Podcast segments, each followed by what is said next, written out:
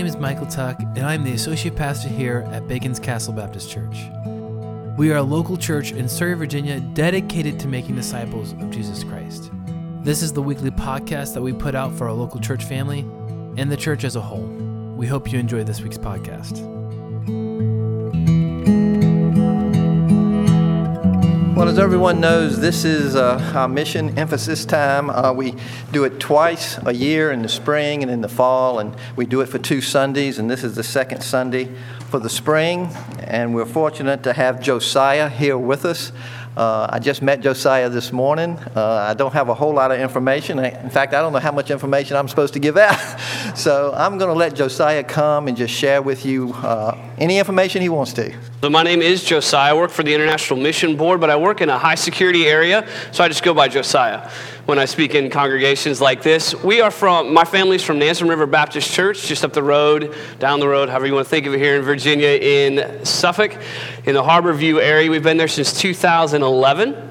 Uh, there we are known affectionately as the L family, and that's what will be known here today as well, the L family. So I'd like to share a little bit with you about our ministry in West Africa, the things that God has allowed us to do. Over the course of our first term, we've just come back from our first term with the International Mission Board, been with them since 2015 uh, there in West Africa. We were part of a theological education team uh, where we help to engage local churches to help them better reach their personnel. So I can't see what's behind. I'm, I'm going to leave all this in Mike's capable hands or whoever's up there turning these slides for me, and I'll just follow what he tells me to say this morning because He's got the button. So um, you can see this picture of my family. This is our prayer card, the last one that we had. This picture is about 15 months old. There's my wife, Stephanie, and our three boys, Liam, Cade, and Jude. Uh, Jude is an interesting story. He's actually born in West Africa. Uh, he was born deaf, and God healed him. Um, so, yeah. So through the uh, through the miracle workers at CHKD and the gifts that God has given them. He was able to get a surgery that uh, fixed that, and he's the most talkative of all three of them. Um, here's a more updated picture of myself, my wife, and my three children as well. Um, and those boys are all mischief. If you look at the next one, a local uh, friend of ours took this picture. Unless you think that missionary families have everything together, take a look at the next one. This is more accurate. Okay? Um, taking your family overseas is just like having a family in America, but you deal with different things, right? My children fight like your children fight. My wife and I have marital struggles just like you have marital struggles. We just do it in a house that's 104 degrees, okay? I'm not exaggerating that at all. Um, West Africa can be a very hot place. It's a very unforgiving place, but it is a very, very warm culture. I'd like to share a little bit about that with you today. The city that we are located in, uh, through the CIA fact book, is, is the sixth fastest growing city in the entire world. Okay, that is, it is the fastest growing city on the African continent. Just let that sink in a little bit. In 2015, the census data was about 1.5 million. 2016, 2 million. They're adding nearly half a million people a year in the capital and the surrounding areas due to sectarian violence in portions of our country, as well as the thought process that if we could just get to the capital, everything will be okay, there will be work, and there's just not work but the city is growing by leaps and bounds, has greater than 3 million inhabitants. However, it is the third youngest country, according to the State Department of the United States. The median age, which means that the number of people living below that age and above that age are the same numbers, okay, is 16.2. Okay? Half of the country is 16 years old or younger at this point in time. As infant mortality rates drop, it's a Muslim country. It's not uncommon to go into a village and ask an, an older man, older there, 45, 50, how many children do you have? And him to say, um, 30, 32? Because he has four wives, according to Islamic law, he's allowed to do that. And it's an agrarian society. They are subsistence farmers. What they can grow is what they can eat. And so larger families produce more workers. And so as they as they come into the capital, many of these young people are moving into the capital trying to find jobs because the dry season hits for at least 6 months out of the year. They can't do anything. It's 112 degrees underneath in the shade of their village and so they go look for work and they stay in the capital which is why one of the reasons the capital is growing so quickly. However, it is in the top 30 most sparsely populated countries in the world. Okay? They're all right there. 15 to 16 million people, depending on the estimates that you follow and the, the accuracy of census data. But more than half of those are in the southern portion of the country, 3 million of those. So 20% of the country's population is within the capital area, within an hour's drive, one side or the other, given the West African roads. 49.7% live in poverty, less than $1.90. I rounded up to make it sound a little bit better, less than $2 a day. Uh, very, very poor country.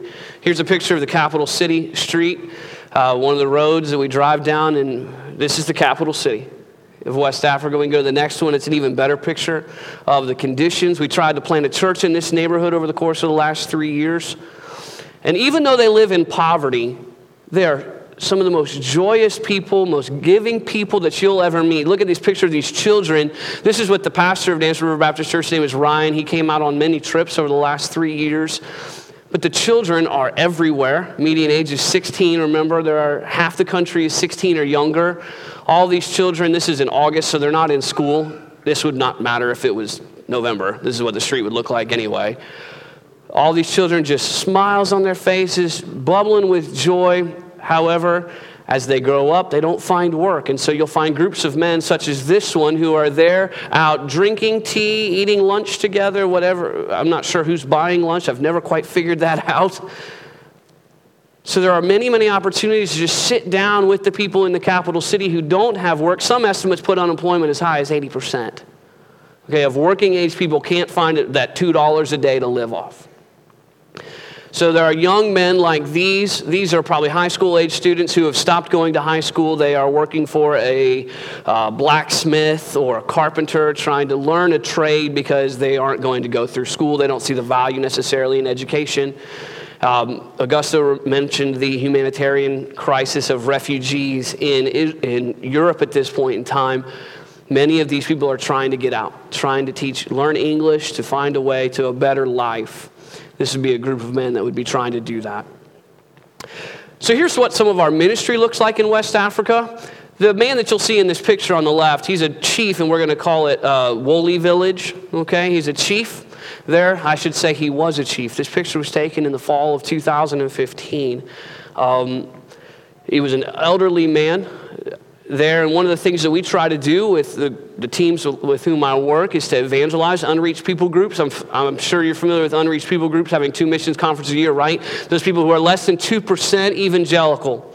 Less than 2% Christian, that, reach, that um, qualifies them as an unreached people group. I don't know if you know this or not, but there are portions of America that would qualify as unreached people group. The latest data I heard was that Atlanta, would technically qualify as an unreached area. Okay? Because one in 50 evangelical believers. Okay? Theological training, that's what my job was. I worked with a theological education team based out of Dakar, Senegal. Obviously, I'm not in Senegal. I would have told you I was in Senegal. Okay, so my boss is in Senegal, and I work closely with him to help come alongside churches who have identified leaders, train them in basic theology because they don't get that anywhere where they are. Many of them can't read. If they do, they don't have the comprehension above maybe a second grade level. Uh, and I worked with them to help them better understand basic tenets of the faith so that they could go back out in their villages and spread that word. I'll get back to that in a minute. And then we also do community development or humanitarian aid. Um, 2017 was a very dry year. Thus, the spring of 2018 was a food shortage. And so we worked with BGR, Baptist Global Response, to bring in simply sacks of rice, things of that nature, to meet humanitarian needs while sharing the gospel. Very few chiefs will tell us, no, you can't come into this village and give my, my, my people rice. They're not going to tell you that. But we, we straight up with them up front and say, hey, uh, we come with the message of Jesus. And we're going to tell them that, and they're, they're willing to trade for those things. Uh, so we work alongside um, those sorts of things. If you look at the next picture, this is a picture of myself and a team of volunteers that had come out. You can see that chief that I mentioned sitting there in the bottom left hand corner. This picture was taken in August of 2015. Before I could make it back out to that village, this chief passed away. It's heart wrenching because he heard the gospel, but he did nothing with it. He rejected the gospel that day. And you can see us looking through the Bible there, trying to tell him another story and yet another story. And he was happy to discuss and debate, but the interest never went beyond discussion. It never became part of his heart. And so we work in villages like the one you see behind me here in across West Africa. This is rainy season, everything is lush. But it is very much like you walk into the Old Testament. When I walk around West Africa, I think a lot of times like I am literally in the Old Testament. Check, look, take a look at this donkey cart. Okay? This is the modern means of transportation. This is a village, but it could very well be the capital.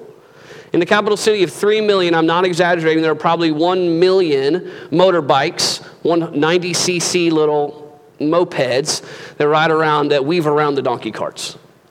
Okay? Because it is such a poor area that, that they have blended New World and Old World, and it is very much like Old Testament meets modern culture. And I mentioned theological education and training. This next picture shows a group of pastors that we brought in. We identified who, who among them could read. And through generous donations of churches just like this, and we were able to finance the transportation of those men into the city. They're, they're hard to see. Uh, just, they're African. They're just hard to see. Uh, I'm the white guy on the left. There, and there are a couple of other guys. There's a guy uh, underneath the tree, a pastor that had come to help train and teach. You want to know how you can help out in West Africa theological education teams? If you know how to study the Bible and can tell people how to do that, you're welcome in West Africa. We'll find you a translator. We'll translate as many times as we need to to find a way for you to communicate what God has put on your heart with these people. For instance, when I travel around, the next picture shows an example of that. When I travel around, I learned French. Okay, that's the that was it's kind of the government language. It's, it's not the trade language. There's a government language of French. There's a trade language. I'm not going to tell you because it's tell you where we live. And then there are other tribal languages. One area of the country in which I worked most readily. I wrote my lessons in English because that's my, my heart language. I translated them to French. When I spoke them in French, I had another translator who translated them into the trade language. When we broke out in groups, those guys spoke their heart language from their villages.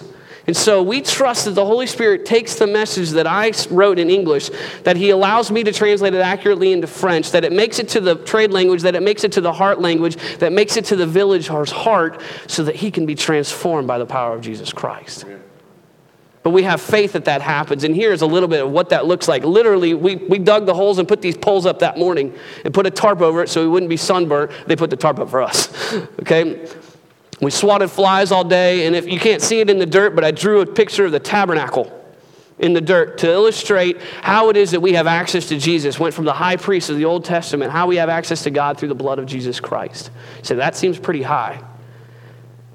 That's how you pray. You want to know how you pray? You have prayer access because Jesus died for you. The high priest had access for the people of the Old Testament. So we kind of really want to make that concrete for them because they understand priestly behavior because of their Muslim context. Here's a picture of my family in a West African village. Uh, this was taken last spring. Uh, but you never know what you're going to find in a village, um, and this little boy is proof of that. He's helping mom make, make dinner. The next picture you see there, he just got a knife. Don't worry about it. It's just normal. Okay, uh, barely crawling. I got a knife. My wife, uh, some other ways that we work, I mentioned humanitarian aid and community development. My wife's taught English to the group of people that you see behind her here. Um, they learn English to be able to go work for embassies or find better jobs or whatever it may be. They love that skill and they're willing to pay uh, minimal amount for us, a minimal amount, about $50 a semester, a trimester to learn English. Uh, wonderful company that my wife has found. It's a, it's a group of not only our mission board, but I think three other mission boards that have come together collectively and teach English. How can you pray for us? That's, that's you always want to know, well, what, what can we do? Prayer. Uh, Mr. Fade mentioned prayer. Augustus, Augustus mentioned prayer. I'm going to mention the same thing, right? How can you pray for us? Pray for our unsafe friends and acquaintances. The man that you see behind me is Ibrahima. Ibrahim is 50 something years old, 55 years old. He needs Jesus. He and I have had multiple conversations. And he constantly comes back and he has such great questions from the New Testament and the identity of Jesus. We studied the book of Hebrews together at sacrifice time. And he says, There's just a little difference between what we believe. Uh, no, sir, there's a really big difference between what we believe. But he's seeking, but he always says, I'm just confused because he hears one thing at the mosque and he hears me say another and he's confused. His wife is here with their youngest son, uh, Sauti, and his wife. Um, she's considerably younger than he is, just cultural. The next man you see is our, was my French teacher. Actually, when I was sitting over there this morning, I just got an email from him greeting me. Um, it's hard to see that picture anyway because he's silhouetted there. And then the next guy's name is Yakuba. Yakuba owns a hardware store. This is at our son's baby naming ceremony. They name their babies a week after they're born because infant mortality rates and things like that. Um, they gave my son the name that meant God is among us. I was like, oh, we have a word like that too.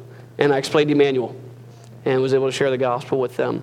So pray for our unsaved friends. Also, you can pray for us as we work with these theological education uh, partners, the existing churches among whom we work, church leaders to follow sound Bible doctrine. We want them to know the truth and also desire to see their fellow countrymen saved, we're finding that the Christian culture, the tiny little bit of Christian culture and the Muslim culture, they're not even, they don't even speak the same language oftentimes. Literally, they have different words that they use for things. So they don't always reach. There are very few Muslim background believers within the local churches, which is a problem. The gospel needs to go out into the cities at the, through the mouths and the hands of the locals. And then finally, our family, as we seek to return to Africa sometime this summer. That date is a little bit in flux, just we have to get certain clearances. The IMB takes very good care of us and makes sure that when we go back, we're very healthy. So there's some things that we need to do for my son as he uh, seeks we need to make sure that his ears are still working, things of that nature. So just pray for us as we go. You ask, like, how did you end up in West Africa? I wake up every morning in West Africa and ask myself the same thing. Okay? Uh, how did I get here today? Like, what, what in my life brought me to this moment?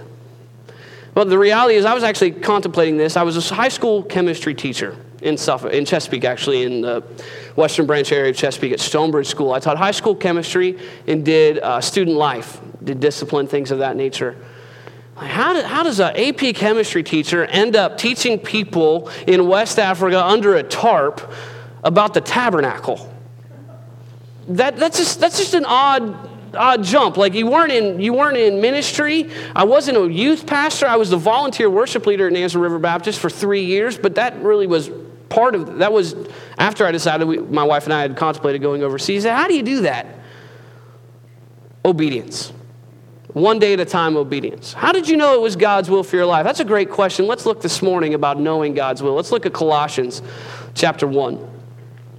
The church at Colossae was not founded by Paul, it was founded by a friend of his uh, named Epaphras during Paul's, I believe, first missionary journey. We're going to start in verse 9. Paul is writing a letter to them, most likely from prison, talking to them about uh, his prayer for them in verse 7 he says you've learned it from epaphras our fellow servant. He's a faithful minister to christ. On your behalf has made it known to us your love in the spirit. And he gets to verse 9 and he says and so from the day we heard it, we have not ceased to pray for you, asking that you may be filled with the knowledge of his will in all spiritual wisdom and understanding, so as to walk in a manner worthy of the Lord, fully pleasing to him, bearing fruit in every good work, and increasing in the knowledge of God. May you be strengthened with all power according to his glorious might, for all endurance and patience with joy, giving thanks to the Father who has qualified you to share in the inheritance of the saints in light. He has delivered us from the domain of darkness and transferred us to the kingdom of his beloved Son, in whom we have redemption, the forgiveness of sins. Let's pray this morning before we study this passage deeper. God, I thank you so much for this church and their, the opportunity to be among them today. God, I pray for them as they seek to be missionally minded uh, in their outreach and in their daily walks. Father, I pray this morning as we study your word that your spirit would just move in our hearts to, to highlight to us the areas that we need to change. And Father, to encourage us as we do so. We pray these things in Christ's name. Amen.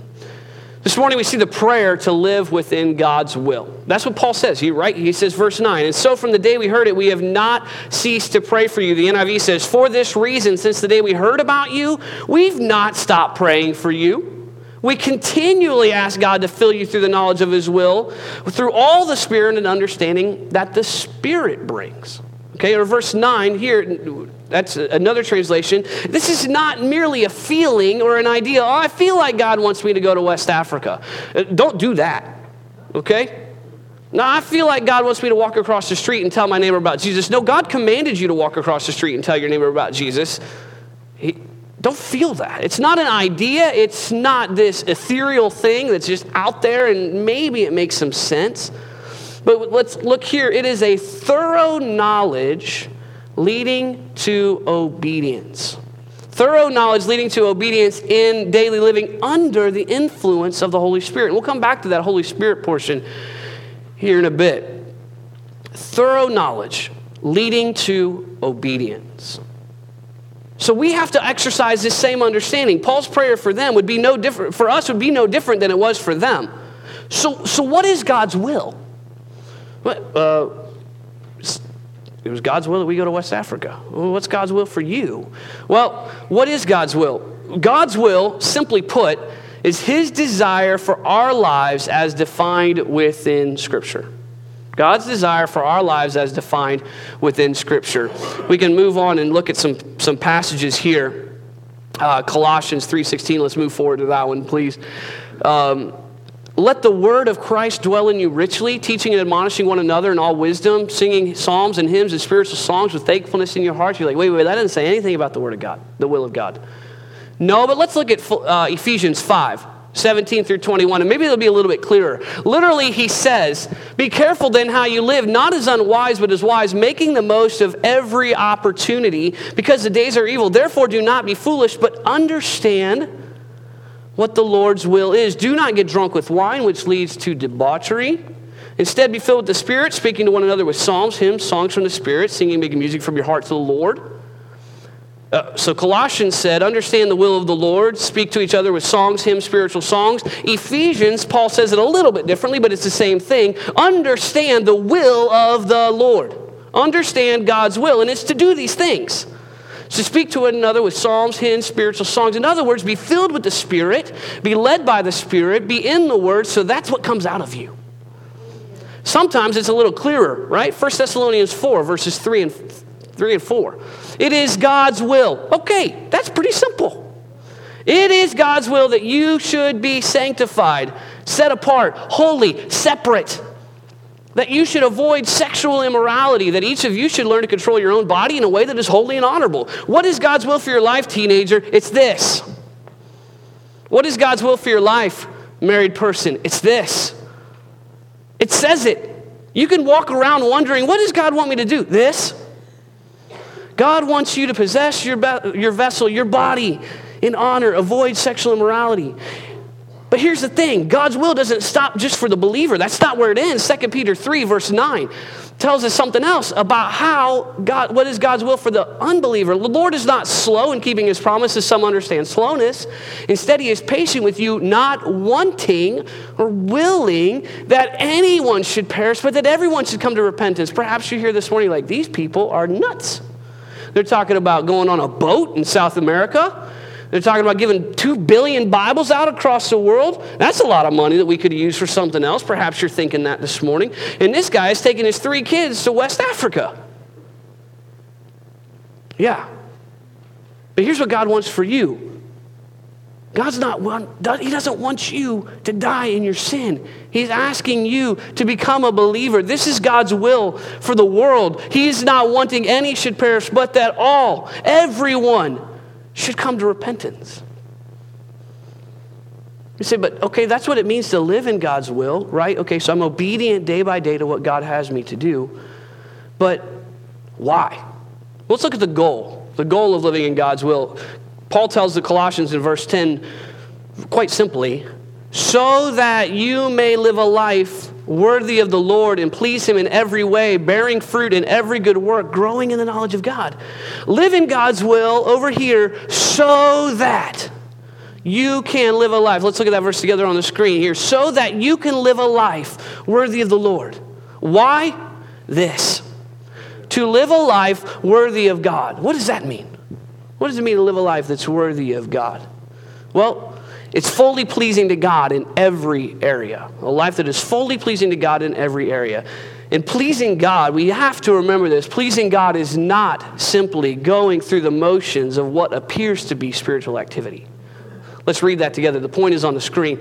Let spiritual life worthy of the Lord is pleasing God. It is not simply going through the motions of what appears to be spiritual activity. And Paul actually says this in Ephesians 6, verse 6. So he's talking to slaves about in their relation to their masters. It says, Not by way of eye service as people pleasers, but as bondservants of Christ, doing the will of God from the heart.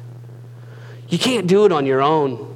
I mentioned earlier we are going to talk more about the Holy Spirit. And many of you know this morning that you say, well, what, I live in the Spirit, and what does that do? It's a, you have the fruit of the Spirit. A life that is lived within the will of God through the power of the Holy Spirit will bear spiritual fruit. Let's look at Ephesians chapter 3, verse 16 through 19. 16 says, I pray that out of his glorious riches he may strengthen you with power through his spirit in your inner being. You are strengthened in your inner being through the Holy Spirit, so that Christ may dwell in your hearts through faith. And I pray that you, being rooted and established in love, may have power together with the Lord's holy people to grasp how wide and long and high and deep is the love of Christ and know the love of that and know this love that surpasses knowledge that you may be filled to the measure of all the fullness of God. Paul says, hey, you are not strengthened on your own. He says this numerous times that it's not you. He says it in 1 Thessalonians chapter 5 that it is God who sanctifies. It is God who sets us apart as the Holy Spirit works within us. God does that work for us. No amount of external fruit that I tape to my body changes it. We can go out here to these trees and I can tape oranges and apples to them or even glue it on the stem so it looks like it's there. And that didn't come from that tree. It has to come from the heart. It has to come from the inside, from your DNA, from your spiritual DNA, as we'll look at being born in the Spirit. A life lived in the Spirit is an obtainable goal.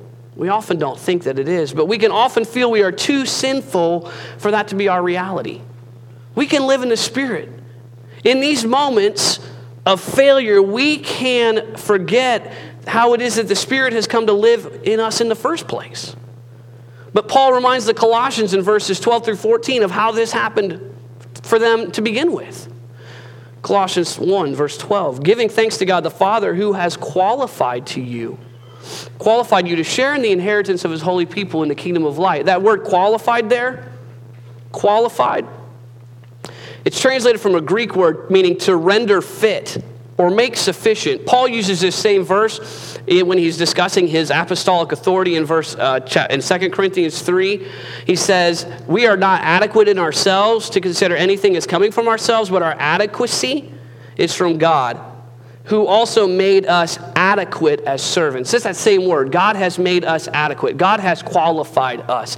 Paul uses this word here to them. Giving thanks to God the Father who has qualified you, made you adequate, or rendered you fit to share in the inheritance of the saints in light. And how did he do that? Well, he delivered us from the domain of darkness, transferring us into the kingdom of his beloved Son, in whom we have redemption, forgiveness of sins believers are transferred from the domain of darkness into the kingdom.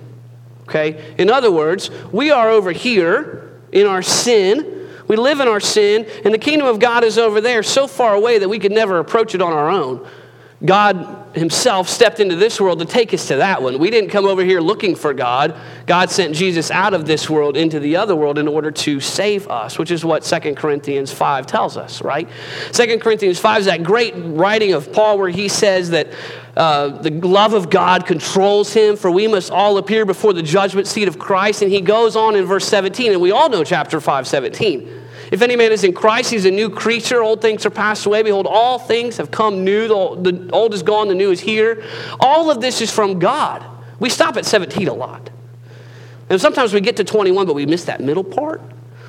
All, all of this is from God who reconciled us to himself through Christ and gave us the ministry of reconciliation, that God was reconciling the world to himself in Christ, not counting people's sin against them, and he has committed to us the message of reconciliation. We are therefore Christ's ambassadors, as though God were making an appeal through us. We implore you on Christ's behalf, be reconciled to God. I could have spoken on this this morning, right? This is what God has told us to do be reconciled to God. We are ambassadors. I'm an ambassador of this church, sent out by this church through the International Mission Board to take the gospel to West Africa.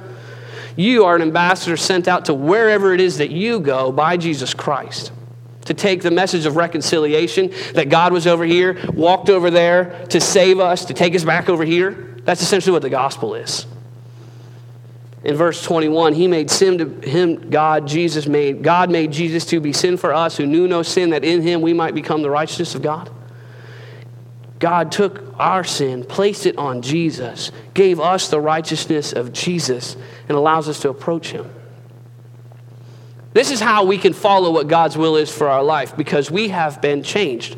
The Holy Spirit renders us capable of doing this because our lives, we are no longer dead. Verse 17, we are new creations. We are born again. Our DNA has been changed. Who we are bears fruit. When I was in college, uh, spent the summers at home in Indiana. I'm from Indiana. Been down here about 10 years now. Uh, my father was a post work, postal worker. He carried mail, and um, he would come up with awesome ideas. And by that, I mean projects for us to do around the house. And one particular summer, we had a wet basement. Uh, basements aren't really a thing here, but we in the north, we have a lot of basements. And so it was very wet. And so he was trying to come up with a way for the water to get out of the basement. It just kind of would get wet. It wouldn't flood or anything. It was more of a dungeon. So he had this great idea that we could cut trenches through the concrete and put pipes in and put a new pump underneath there in order to better facilitate the water removal and have a dry basin so we could store things. It's really not worth anything. There's just one problem with working in the basement. Here's a picture of my dad in the basement. It's short. Okay? It literally comes to here on us. You can see the next picture of my father. We have to get under this beam. It's a problem. So dad had the bright idea that there was a, a, friend of mine was living us that summer. His father had taken a job in China. And so my brother is a year younger than I am in school, and my friend is the same age as me as I am. And dad said, okay, we're going to go down there, we're going to bust a trench in the basement floor from here. It's probably about 15 feet. Okay, great. Good idea, dad. Well, uh, you saw how tall it is? So that consisted of the three of us and my dad supervising, because that was his job, to use a sledgehammer and cut through eight inches of concrete and dirt and dig it all out for 15 feet while sitting on a five gallon bucket swinging an eight pound sledge because that's all you could do. You could, and so every night we'd be on the chain gang down in the basement and we would bust through the concrete and we would maybe get six inches a night just because you had to dig it. It was so hard, taking turns. You just couldn't swing. It was just really hard to do. And so I lost most of that summer in the basement. It, it was a considerable amount of time and days, maybe six weeks in college summers or, you know, 12 weeks or whatever. So it's half my summer down in there over the course of the year. Well, it fixed the problem on that side. Unfortunately, the basement has like three little edges, and so I get home for Christmas, and my dad says, "Hey, uh, we got to bust the basement again. I got water on the other side." And I said, "This is not a good idea. This is a horrible idea." And Dad says to me, "Oh, I got a solution. I rented a jackhammer." Oh, awesome! So he says, But you, you're going to run it. So he plugged it in, and off I go with the jackhammer, electric jackhammer. You know, I'm not real big, but I, I managed it. And in about 30 minutes' time, I did 30 feet. And I shut it off and I said, Hey, Dad, how much did this cost you? About $45. I said, Let me just make sure I understand this.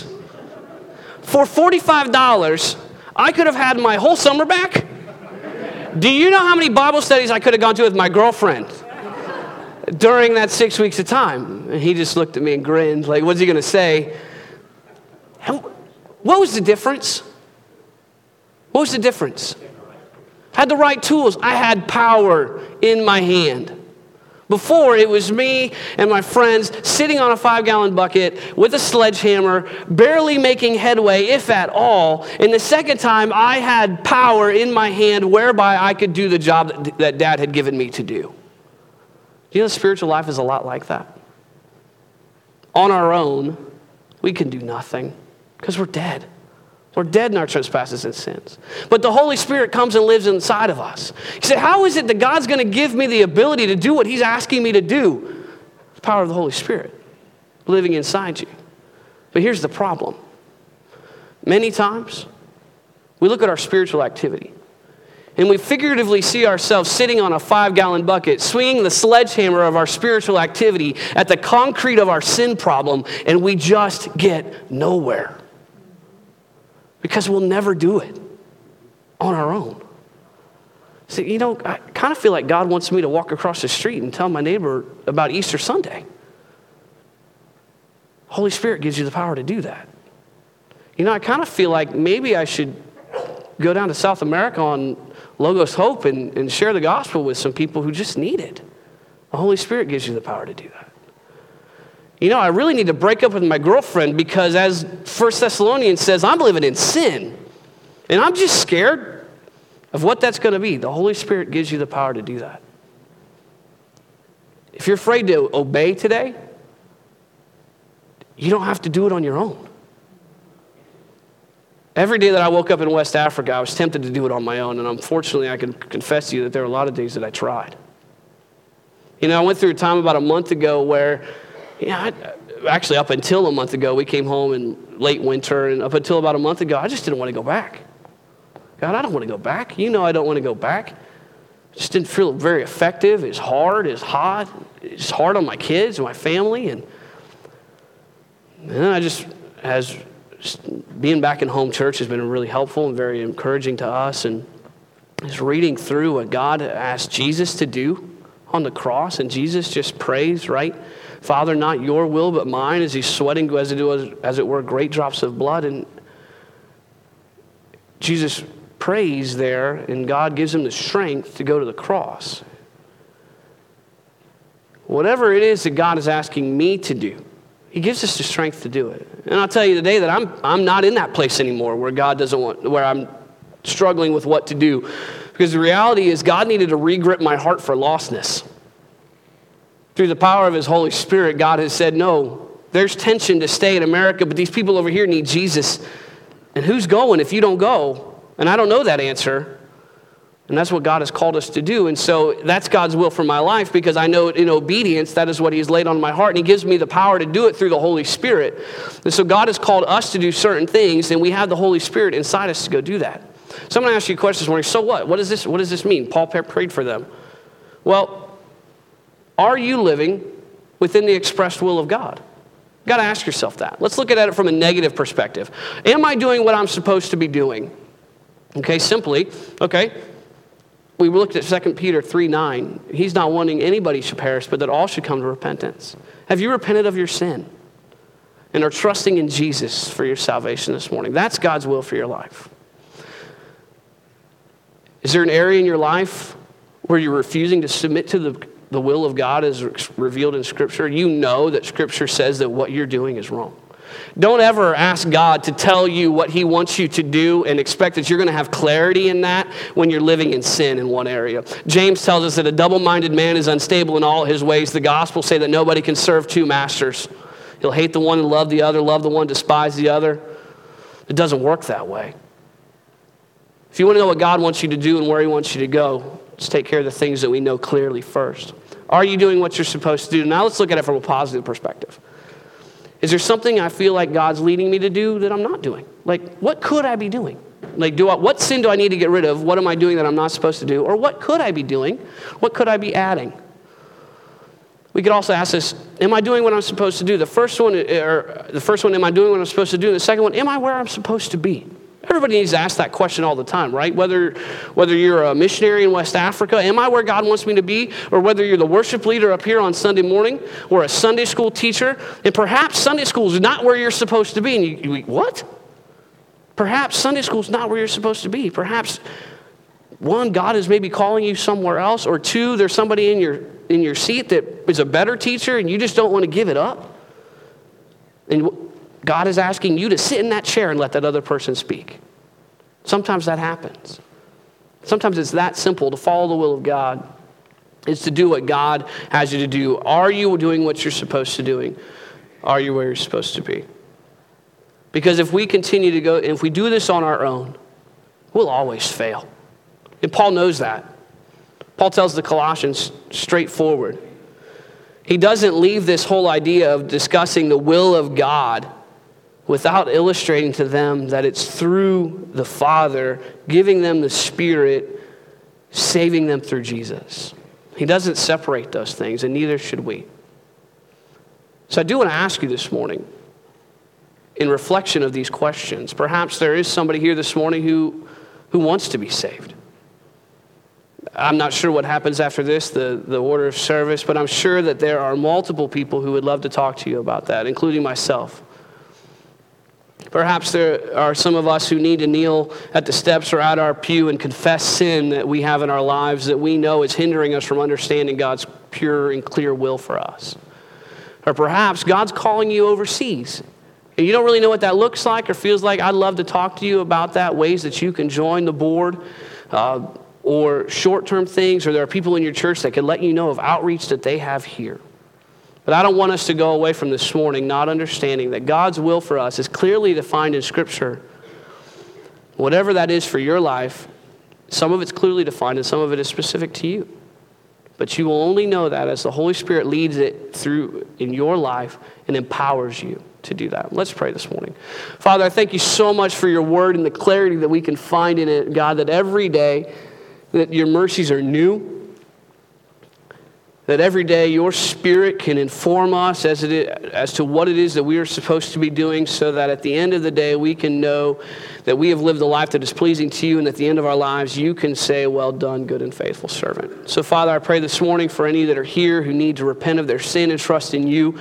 God i pray that you would draw them to yourself and save them this morning. And if there are others who are seeking your will i pray that you would give them the strength to rely on the holy spirit to follow you wherever it is that you are leading. And we pray all these things in Christ's name. Amen.